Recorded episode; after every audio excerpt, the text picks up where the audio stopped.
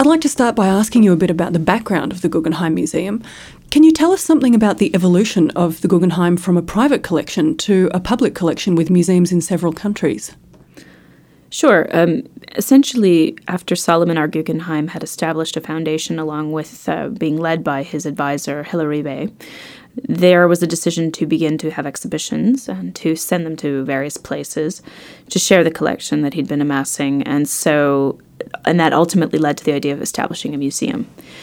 It had an early iteration in a former car dealership in Midtown Manhattan, and ultimately there was a decision to commission a true um, temple of the spirit was the term that Hilla Funry used, and they, in that sense, they chose the architect uh, Frank Lloyd Wright, mm-hmm. very famously, um, to design the what ultimately became the flagship museum, Solomon R. Guggenheim Museum on Fifth Avenue in New York City, and essentially there were many different designs, including one that's quite fabulous that was red but ultimately, of course, the building is white and it has this incredible spiral design, which really kind of reflected this idea that art could be something spiritual, could be uplifting and, and transformational that is related to utopian ideas in, in the early years of the 20th century.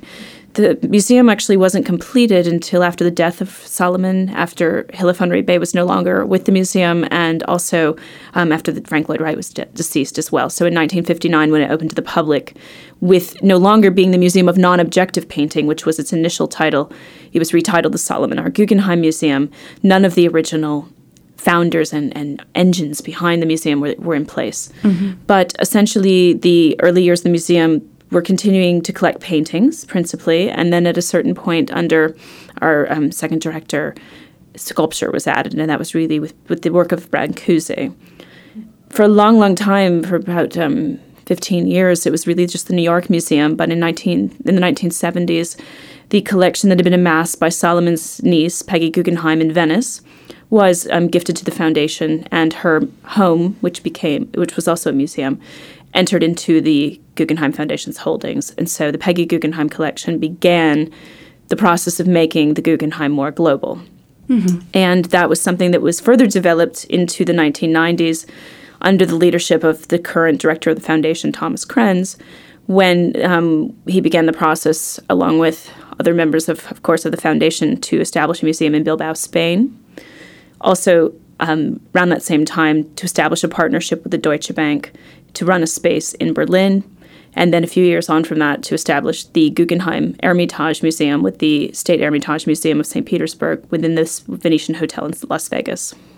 And I realised that recently you uh, curated or co curated an, the exhibition called Russia. What was your role in that exhibition? I was the Guggenheim curator for the exhibition, but this was, as you said, a co curated exhibition very wonderfully co-curated with Russians. They were all all my co-curators were Russians. They were the deputy directors of the principal museums in St. Petersburg and Moscow, the State Tretyakov, the State Russian, and the Kremlin Museum. And we worked together to basically amass the most comprehensive exhibition of Russian art ever to leave that country pieces that I don't think any of us ever thought would leave in our lifetime. Um, really, they came to Fifth Avenue, and it was very exciting. So that came from the Hermitage's collection specifically, or some only? works did come from the Hermitage, but also from the major. Um, the Hermitage is a museum of Western European art, and so that was part of the concept established by Thomas Krens, the foundation's director, was that. Russians have had an influence both in terms of the art they've collected, which is represented in the Hermitage's um, collection, and also in terms of the art they've produced, which is from the State Russian Museum in St. Petersburg, the State Tretyakov Gallery in Moscow, and then the Kremlin Museum also, which which is a combination of Russian and Western art. And so that's that was kind of the foundation is bringing together our partner, the Hermitage, and other friends who we've worked with on on exhibitions, but had not done something quite so comprehensive. And talking about the exhibition that we see here in Melbourne, this show is essentially uh, about art produced in the post war era. The permutation must have been endless given the 20th century focus of the Guggenheim's collection. Can you tell us about your approach for the concept and development of the exhibition that we see here in Melbourne?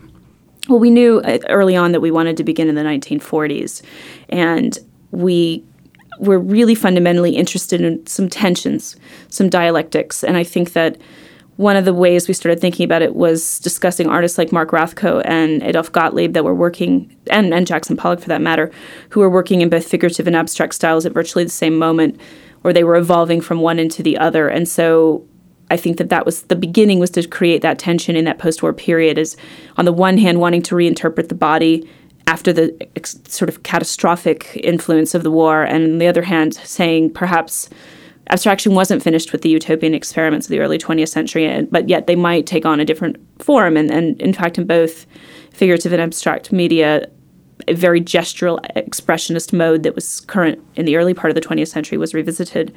And so since we're very rich in particularly in Pollock and other uh, of artists of that generation, we felt that it was a very fitting way to begin because it both states what happened at that moment in art history and it states what we made a commitment to. And, and also, it's a moment where American art comes to the fore, where New York becomes the art center, which is quite an appropriate statement given that we have our mothership, our home base in New York City. And then also to begin that space to show how there were other developments in Europe that are often left out of the story, like kinetic and optical art, and the monochrome painting of the likes of Yves Klein and, and Fontana and Manzoni, that certainly find themselves coming coming around in the painting of Americans later that we often refer to as minimalism.